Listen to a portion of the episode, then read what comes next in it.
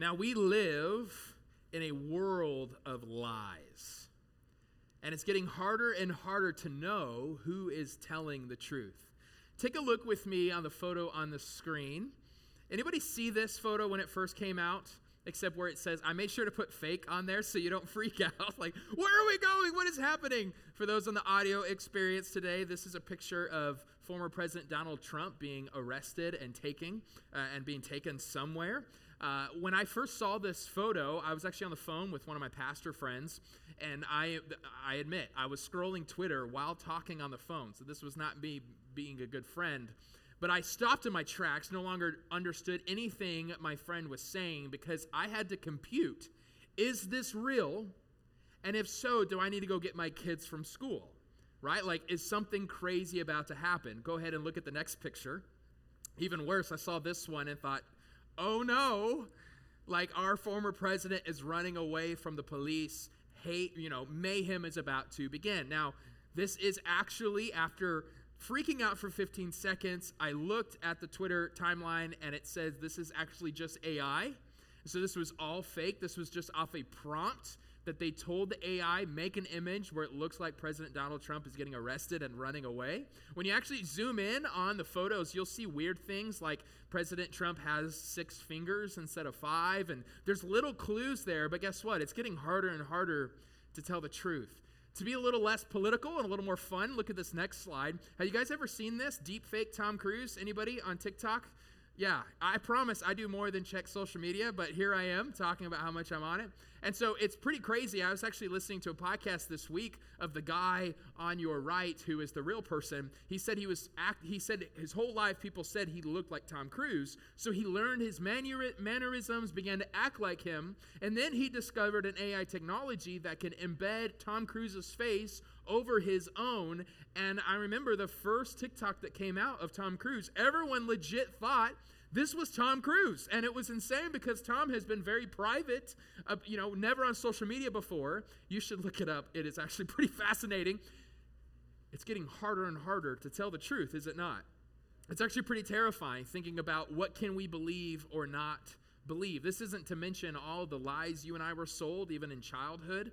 I know one lie that I think about, although I'm grateful for it, but still a little bitter, was that everyone had to go to college. We were forced that. And um, I'm still paying off the loans. Amen. To the glory of God, right? We weren't told about the loan part. We were told, don't worry, you'll get a job that will pay for it in abundance. Well, pastoring, I was real smart on that move, right? I thought there's no way, right? There's a lot of lies we've been told. A lie that is told through movies and media and all sorts of things is be true to yourself no matter the cost. And yet it has led, and we understand if you're here this morning and the results of that, and there's grace, but it has led to hard things like divorce body mutilation, depression, and even suicide. But this shouldn't shock us that we are in a world of lies. After all, the devil, in Genesis chapter 3, what did he do? He didn't attack Adam and Eve with a stick. Instead, he just used an idea. His chief tactic is that of deception, and it comes in many forms. And that's why we are doing our next practice. We just finished three months talking about Sabbath. We're now introducing the new practice for the next three months, talking about how to be formed by Scripture, because the church has a wonderful and yet weighty responsibility to be loyal to the way of truth in a world of lies. And this, we believe, is only achieved via submission to the Scriptures an ancient library of writings that have all one story that's leading to the person and work of King Jesus. More on that next week. Now, what has happened, though, and a lot of us in a world looking how it's a world of lies, so we need to hold on to the truth. It has begun, and I think from a sincere place, you have statements like the following The Bible says it, I believe it, and that settles it. Anybody heard that phrase before? Awesome. If you grew up like me, this phrase didn't really bother you much. I actually took a lot of pride in saying, yeah, if the Bible says it, I believe it, and that settles it. There is there is no other argument about it. But I also realized growing up, I didn't have mentors that abused the scriptures and used it to lord over me to do things that took advantage of me. I, I didn't have hypocritical family members that used the Bible, you know, but then didn't follow it themselves. And so when I heard a phrase like this, I thought, sure, right? I, I think I was raised in a, in a really healthy discipleship environment where I had no problem with that. Even this morning in my reading of the scriptures, I was in the book of Joshua, and it talked about how they made this altar and they put these stones there together. And, and uh, uh, in Joshua, it says, And the stones remain there today. And I remember in junior high reading this, and I thought, that's incredible. Even if we went there today, those stones would always be there. Why? Because I believe in the Word of God. And it says if it's there today, if I go there today in the 21st century, it'll still be there. Guess what? It's probably not there. Why? Well, it was there when he wrote it, and that was thousands of years ago. Right? And so some of us, though, are, uh, you know, blessed with a more analytical mind, Pastor Caleb. And so when he hears a phrase like the Bible says it, I believe it, and that settles it, this doesn't really sit well. And maybe you're like him. Praying for you. I'm kidding. This is two weeks in a row I'm messing with you, Caleb. I'm so sorry. You deserve it. Now, so the Bible says that I believe it, that settles it, has one problem. It assumes that it is the correct interpretation. Have you and I, I imagine we have met people who use the Bible to say all sorts of things that it doesn't mean. But then they use the phrase, but the Bible says it. So you have to believe it, and that settles it. End of discussion. In the hands of a false teacher, the Bible says slavery and polygamy are not only accepted, but should be celebrated. In the hands of a false teacher, the Bible says financial prosperity and physical health are promised to every person who just believes. In the hands of a false teacher, the Bible says that one race is superior to another, or that women should only wear dresses to church and that's it right? Some of these are more are more like difficult than others or more harmful than others. But it's not hard to see how some people have actually walked away from the faith and detached themselves from the truth claims of the Bible because it has been used and abused in the wrong hands. Now, this phrase, the Bible says it, I believe it, that settles it. From a non cynical perspective, it actually comes from a really helpful doctrine that's called Scripture alone.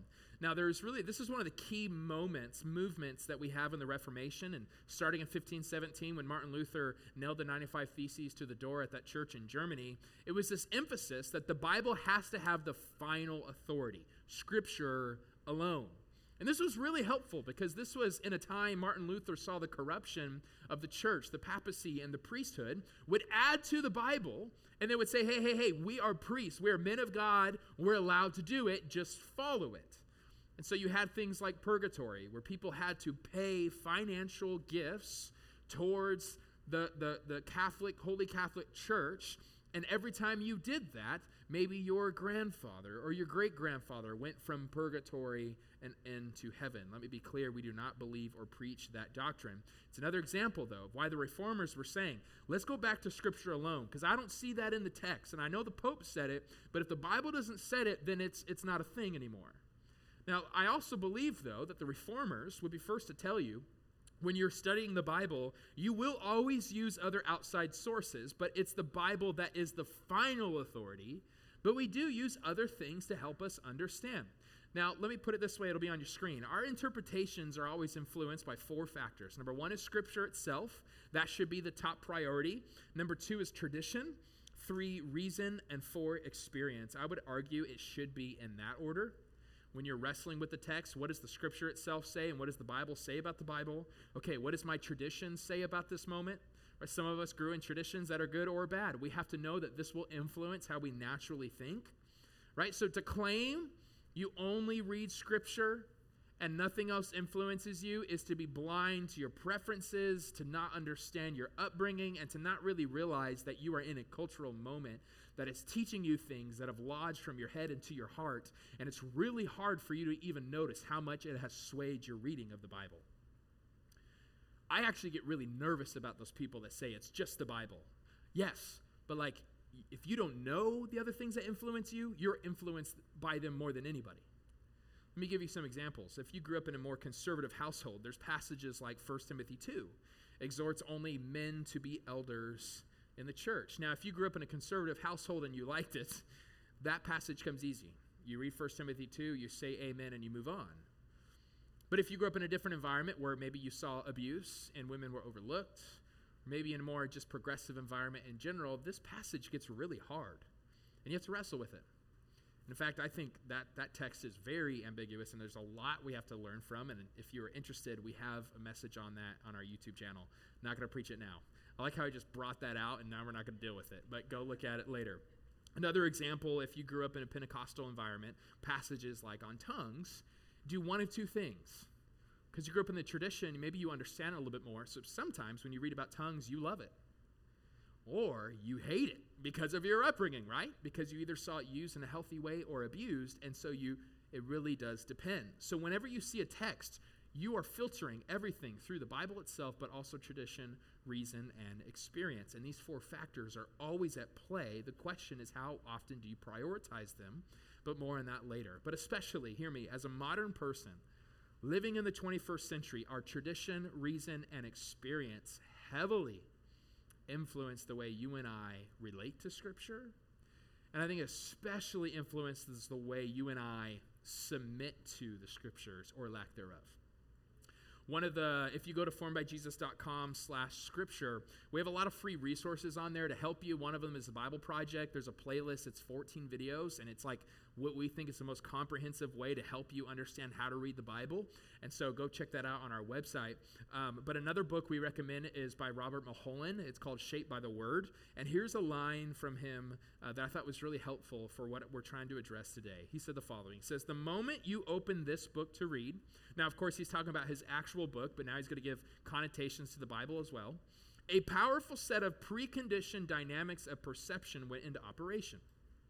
You are the, quote, victim of a lifelong, educationally enhanced learning mode that establishes you as the controlling power, in parentheses, reader, who seeks to master a body of information that can be used by you. This is using technique, method, and model to advance your own purposes, and in this case, spiritual formation. You see that? Every time we have been trained to study where we are in charge and we can determine what it means.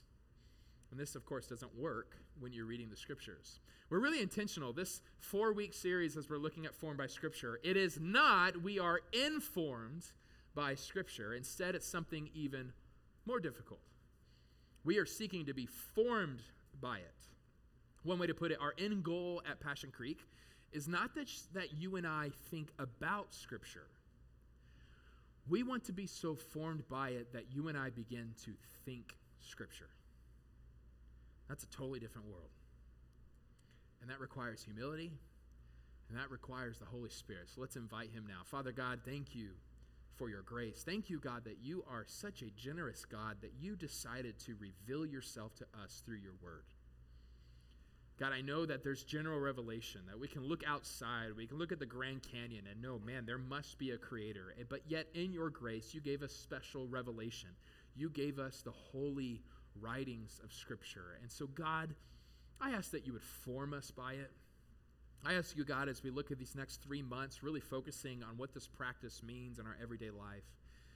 May you open our hearts to see this as an invitation to more, this is an invitation to abundance, and that your way living by the scriptures is easy and your yoke is light. In Jesus' name I pray. Everybody says, Amen. Amen. So we are formed by scripture because we are apprentices of our rabbi Jesus. If you're new here, we like to talk about this all the time. We want to be with Jesus, we want to become like Jesus, and we want to do what Jesus did. And one obvious way you and I imitate our rabbi is fidelity to the Bible. Jesus, being fully God, fully man, spent his whole life on earth fully submitting to the scriptures. We believe if you read the text, he committed his brain to studying the scriptures. We also see he humbled himself and he humbled his heart to obey the scripture. So take a look with me at just a few verses that shows Jesus' loyalty and confidence in the Word of God, and then we'll really look at John 10. I encourage you, I know that I've encouraged this in the past, that we're such a digital church, you guys can use your phone. But let me encourage you, especially in this scripture series, just to start bringing an actual hard copy of God's Word. There's something about it. I love to hear the churning of the pages. So turn with me to John chapter 10. We're looking at just 34 to 36. Again, no shame if you have a phone today totally cool. I'm just saying, what if we started doing that? That'd be pretty incredible. John chapter 10. We actually preached on this passage just a few weeks ago, but not in this particular line. Let me show this is real quick. Verse 34. It says, Jesus answered them, Isn't it written in your law, I said you are gods? If he called those to whom the word of God came gods, and underline this phrase, and the scripture cannot be broken, do you say you are blaspheming to the one, uh, the Father, set apart and sent into the world because I said I am the Son of God? Now, because of time, we're not going to get into the context of that whole thing. I encourage you to study that this week. I want us to see that line in verse 35. And the scripture cannot be broken. Another translation says, cannot be set aside. What is Jesus doing here? He's actually quoting an obscure verse in Psalm 82. Notice, he is not quoting from the Torah, the first five books of the Bible Genesis, Exodus, Leviticus, Numbers, Deuteronomy. He's not even quoting um, from Isaiah, the great prophet that everybody likes to quote. Instead, he's quoting a psalm, and it's not even a psalm of David, it's a psalm of Asaph, someone you and I know very little about. Why is this important? We tend to say, oh, we really like the parts of the Bible, but then we ignore others. Jesus is saying, no, all of Scripture cannot be set aside. Even this obscure reference in Psalm 82. What point am I making? Jesus believed in the authority of Scripture. And if he is our master, so should we. Let's look at another verse, Mark 12, 36. We're in the Gospels here, so it's the first beginning part of the New Testament. Mark chapter 12, verse 36.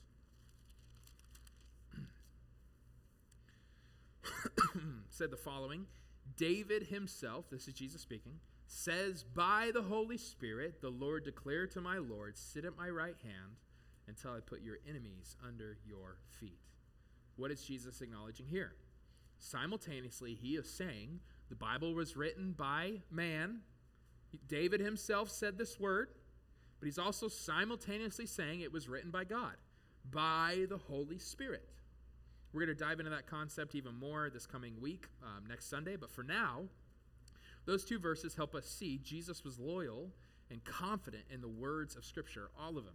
In fact, in his most trying moments, he was breathing out Scripture. He wasn't just thinking about it, he was thinking it. Matthew 4, Jesus duels with the devil in the wilderness, and what does he do? He quotes Deuteronomy chapter 8 and chapter 6. Matthew 27, Mark 15, Jesus is on the cross, about to die, and what does he do?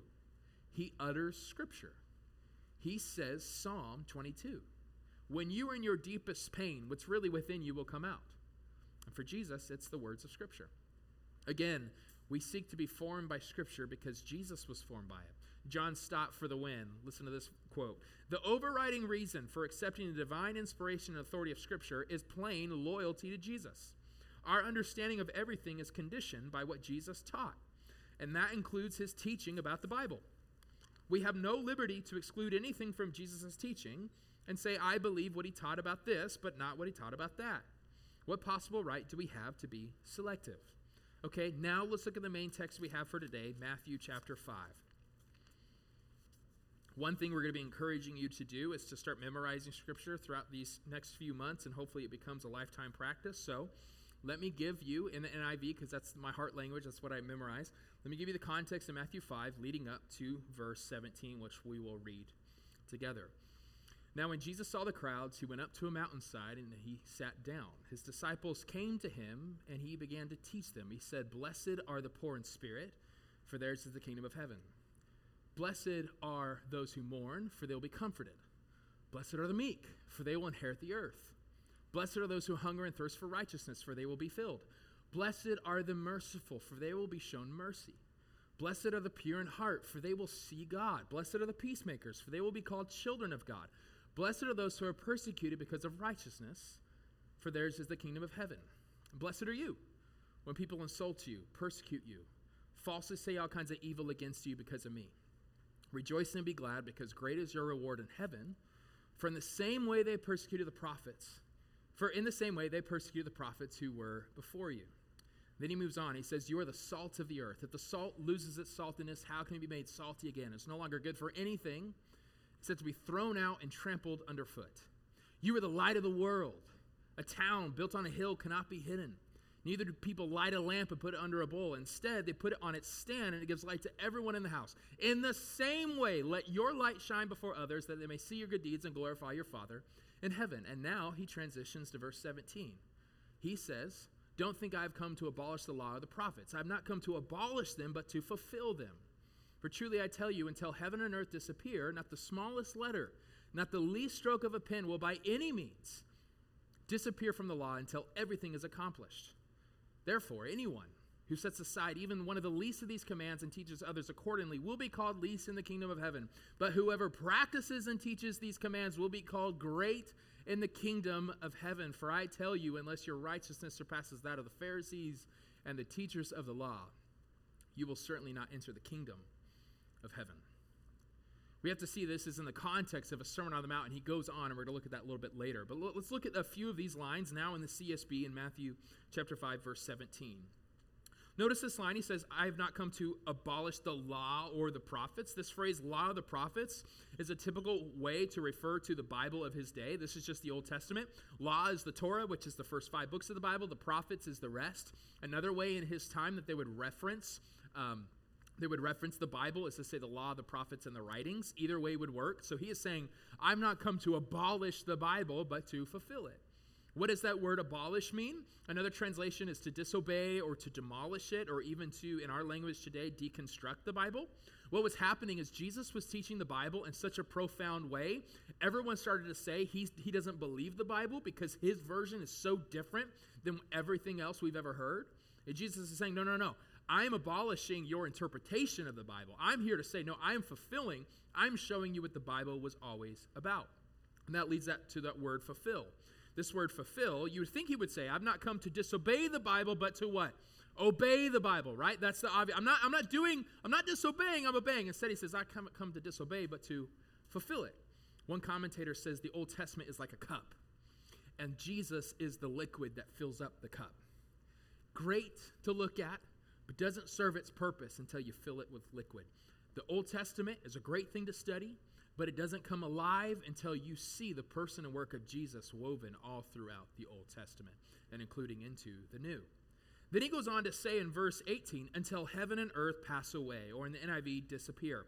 Now, this is a, just a phrase of saying the Bible is going to last forever. You think, man, even, even if heaven and earth disappear, this Bible will still be here. This is authority of God's word. Then he has that phrase, not the smallest letter or one stroke of a letter will pass away.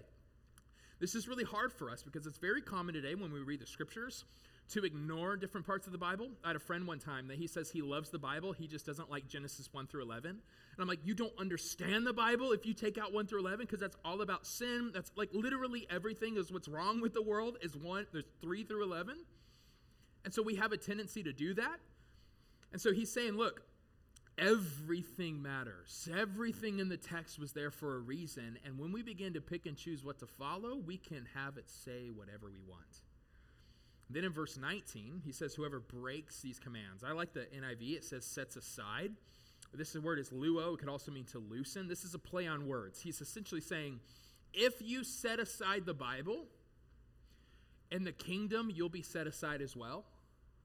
So, like, there is a relationship. John Mark Comer says for Jesus, there is a reciprocal relationship between how we approach the Bible and the level of our experience in the kingdom of God, right? So, if you do and teach these commands, if you treat the Bible as great, guess what happens? You'll be great in the kingdom.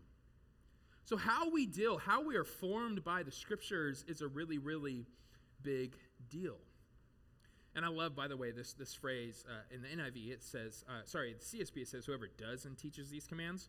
In the NIV, which I typically like CSB more, but I love how the NIV says, whoever practices and teaches these commands. This is why you and I were constantly talking about the practices of Jesus. We want to practice his lifestyle selfishly. I want to be great in the kingdom. And it says, if you do it and tell other people to do it, you're going to be great. So I hope you do it with me. But Jesus says to do it, so that's what we're doing. All right? Now, Here's the question we have to ask if we're serious students of the word here in Matthew chapter 5. He is showing two outcomes. There's people who set aside the commands of the Bible, set aside God's authority, and those are people who are practice it, teach it, hold it in high regard. So the question we have to ask ourselves is what are ways we can set aside the authority of God's word in our lives? And let's make sure we don't do that, right? So there's at least two for the sake of time. I'm going to only mention two. First, we're going to have what I'm going to call the legalist reader, and the second is the ambiguous reader. So, number one, you can become a legalist reader. Now, this is best represented in the people group called the Pharisees. This was among the crowd that in Jesus' day. Now, let me give some helpful context to Pharisees. We, they give a they have a really bad rap for us today, and rightly so. Jesus calls them whitewashed tombs. He calls them all sorts of words that are pretty, pretty terrible. But we have to remember in the context, the crowds would have looked to the Pharisees and thought, if the Pharisees don't make it to heaven, none of us will. They're the Sunday school all stars.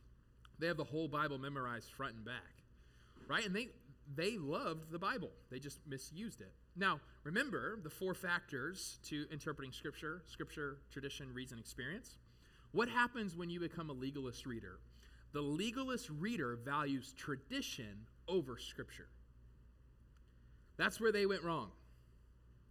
They value tradition over Scripture. Let me give you an example rooted in the text, Mark chapter 2. Um, we actually read this together during our Sabbath series. Verse 23 On the Sabbath, he was going, Jesus was going through the grain fields, and his disciples began to make their way, picking some heads of grain. The Pharisees, these legalistic people, right, said to him, Look, why are they doing what is not lawful on the Sabbath? Verse 25, he said to them, Have you never read what David and those who were with him did when he was in need and hungry? How he entered the house of God in the time of Abiathar, the priest, the, the high priest, and ate the bread of the presence, which is not lawful for anyone to eat except the priest and also gave some to his companions. Then he told them, The Sabbath was made for man, and not man for the Sabbath. So then the Son of Man is Lord even of the Sabbath. A quick reading of this text will make you think Jesus is breaking, abolishing the Bible. But we looked at this in the Sabbath series. What, what was it? Jesus is not breaking the commands of Scripture, he's breaking the commands of Mishnah. Mishnah was an oral tradition made into a book. The Mishnah was a set of rules the Pharisees created. So if these are the rules the Bible has, they're going to make a fence around the Torah. So they have so many rules that even if you broke a few of those, you still haven't yet broken the actual rules in the Bible. Well, after centuries of doing that, the Pharisees started to equate the Mishnah with the Bible. And they were saying, You're breaking the Bible. And Jesus is saying, No, no, no. I'm still following the holy word of God. I'm not following your tradition that you imposed on the word of God. You see that? What legalistic readers do, and maybe you and I are guilty of this, we subtly impose man made traditions on top of God breathed instruction. And that reaps havoc in your life. Last week, our main idea was keeping his commands doesn't earn me God's love, but it churns me to God's love. The legalist says, no, no, no. Keeping his commands doesn't churn you to God's love, it earns you God's love. This little twist of words changes the whole meaning. This is what a legalistic reader does. You'll notice this if you're a, legal, uh, a legalistic reader. They're typically literal, but not literary. Tim Mackie of the Bible Project calls this the Golden Tablets view. What this means is they don't take account for genre, humanity, hyperbole. A, a quick example the fall of the Berlin Wall, right? One of the headlines of when the Berlin Wall fell, this wasn't in the Bible, by the way, this was in our lifetime. When the Berlin Wall fell, there was a, a headline that said it was the collapse heard around the world. Now, did we hear the fall of the Berlin Wall in Arizona? Those who are old, did they? Right? Just kidding. Don't make those jokes, right? But I wasn't here. Uh, did they? No, of course not. But what do we know that meant? We know literature, that was a beautiful phrase of saying that was a turning point in history and we're all different because of it. A literalist would say, no, everyone heard it or that person's a liar. You've missed the point, right? And so we have what legalistic readers do is they put the emphasis on the wrong syllable. I'm to let that sink in, right? Oh, I see what he did there, right? And so when tradition is higher than authority, you develop a cold heart and you misuse and abuse the scriptures. So a lot of this Christian life as we're in groups is acknowledging those traditions and wrestling and laying them down at the feet of scripture. Secondly is the ambiguous reader. This is the Sadducees. The Sadducees in this day that Jesus was also talking to, these were the religious elites.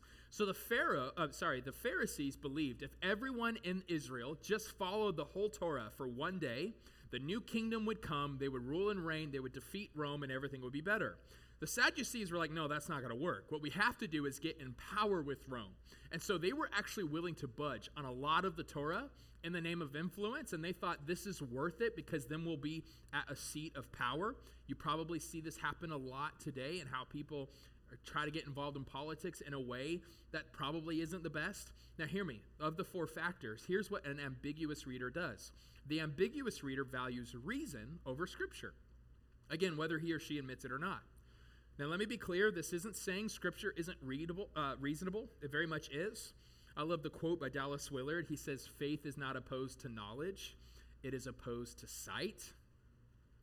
And so there are times it always makes sense, but it's never like rational because it, it causes it requires us to sacrifice, it requires us to, to serve and to give and do things we don't naturally want to do. Quickly, Matthew 22. I know I need to hurry here. Matthew 22 is an example of the Sadducees really being fast and loose with the scriptures and treating everything as ambiguous, and really they can kind of come up with whatever interpretation they would like. 23, that same day, some Sadducees who say there's no resurrection came up to him and questioned him. So they've already budged on that part of the Bible. Teacher, Moses, uh, teacher, Moses said, if a man dies having no children, his brother is to marry his, his wife and raise up his offspring for his brother. Now, there were seven brothers among us. The first got married and died. Having no offspring, he left his wife to his brother. The same thing happened to the second also, and the third, and so to all the seven. Last of all, the woman died. In the resurrection, then, whose wife will she be of the seven? For they all had married her. I want us to see the Sadducees were being real smart alecky here. They weren't being innocent, like, teach us. They're saying, gotcha. The Bible doesn't make sense sometimes found it. What do you have to say about that? I love how Jesus says, You answer them. You are mistaken because you don't know the scriptures or the power of God. And I love it. He goes on to re- reference the resurrection and angels, the two things that they do not believe in. Jesus is just poking and prodding at them at that point, and it's pretty incredible. Now, the Sadducees, there was a lot in the Bible they didn't believe. And that's why they were sad, you see. Come on, come on. But he, I even got claps. Let's go. That means I'll never stop. Whoever did that, I'll never stop. Okay? Now, what is Jesus saying here? His answer was, You've missed the whole point. You don't understand Scripture. You're trying to find the loopholes, and as a result, you have missed out on the power of God. An ambiguous reader has the skill to talk themselves out of anything. If they like this part of the Bible, it's gospel. If they don't like it, it's a beautiful metaphor. Because he clapped. Metaphors be with you, right? In honor of May 4th. I'm full of them. Keep clapping. Um, I'll stop. Okay. Now, an ambiguous reader is believes in literary but not literal.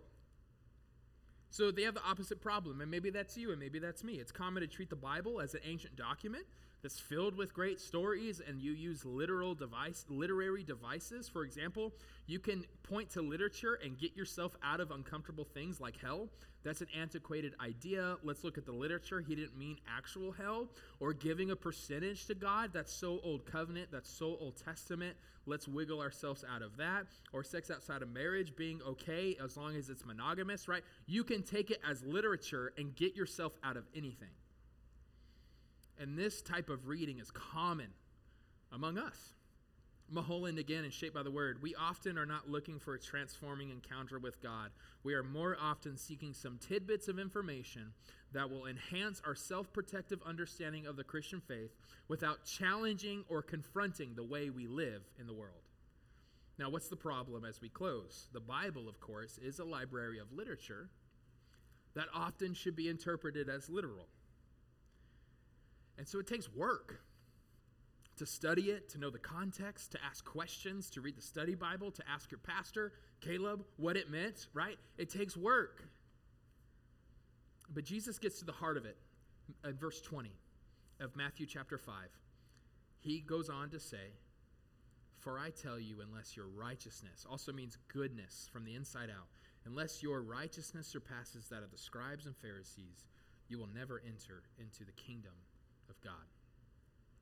He is saying, until you're really formed by the scripture, it's not going to do anything for your life. Verse 20 is actually an introduction to the rest of his sermon. And so the rest of chapter 5, he starts by saying, You have heard it said, either from a legalist point of view or an ambiguous point of view, but I say to you. Chapter 6 and 7, he exposes the hypocrisy of the legalists and the ambiguous readers, saying they're not actually living it out. They know a lot about it, but it hasn't changed their life. And he's saying, No, this should change your life. Donald MacLeod, the Scottish theologian, he says, For Jesus, jot and tittle loyalty to Scripture is neither legalistic nor evasive, or which I would say ambiguous. Jot and tittle fulfillment of the law means avoiding anger as well as homicide, lust as well as fornication, swearing as well as perjury. It means turning the other cheek, going the extra mile, and blowing no trumpets when we make donations to charity. Jesus is saying when you're actually formed by Scripture, it changes you from the inside out. But if you're a legalist and ambiguous, you only look at the outside in and you never let it change you. And so the Pharisees and Sadducees knew how to read the Bible, but they never allowed the Bible to read them. And so as we start this four week series and talk about it a lot, today's main theme is authority. Are the scriptures the authority of your life? And so I thought about asking the question for like the response time Do I buy what the Bible says? We'd love to answer that with you. We think that's a kind of legitimate question. We actually wrote a, uh, well, Pastor Caleb wrote a great scripture guide that you're going to grab on your way out that answers a lot of those questions. There's a lot of legitimacy to the scriptures. But I know too many people that will say, I believe it. God said it, that settles it. And yet they live like they never done read it their whole life. I know people who who want the Ten Commandments to go back in school, and yet they can't name you seven of them. So I think a better question is not do I buy what it says? I think a better question I want us to think about in this moment is does the Bible guide all you do? Not just believe, but do you do you live it out? Let me give you a couple examples. Acts 20 verse 35. It says Jesus said it is more blessed to give than to receive. And my question to you, is that guiding your life? Do you actually believe it's better to give than to receive? Or are you waiting to give once you've received enough? That means you don't believe what Jesus says. Hebrews 13 4 says not to have intimacy outside of a covenant marriage. Does that guide your and my reality? Matthew 6 16, it says, when you fast, not if you fast. Has fasting just always been a suggestion to you? Right? Like the Bible's like, if you want to experience its genuine life that's on offer, you have to follow it.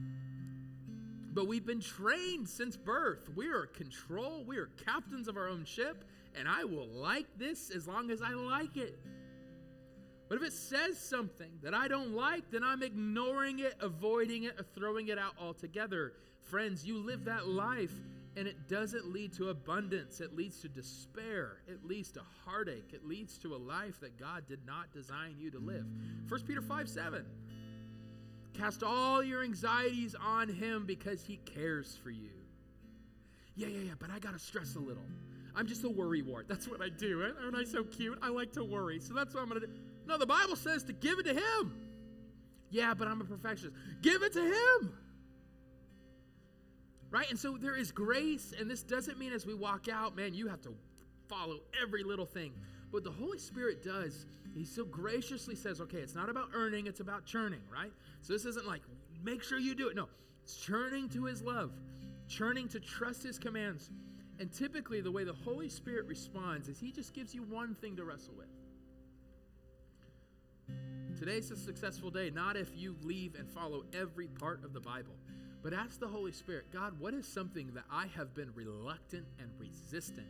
And what's your invitation for me to do today?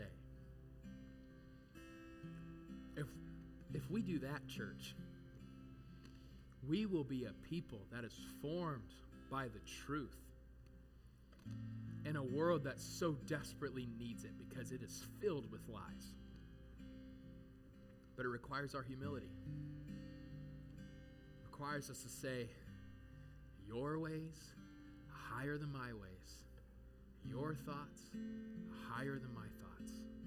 It will be my joy to say your will, your way, always. Holy Spirit, would you give us a heart to do that?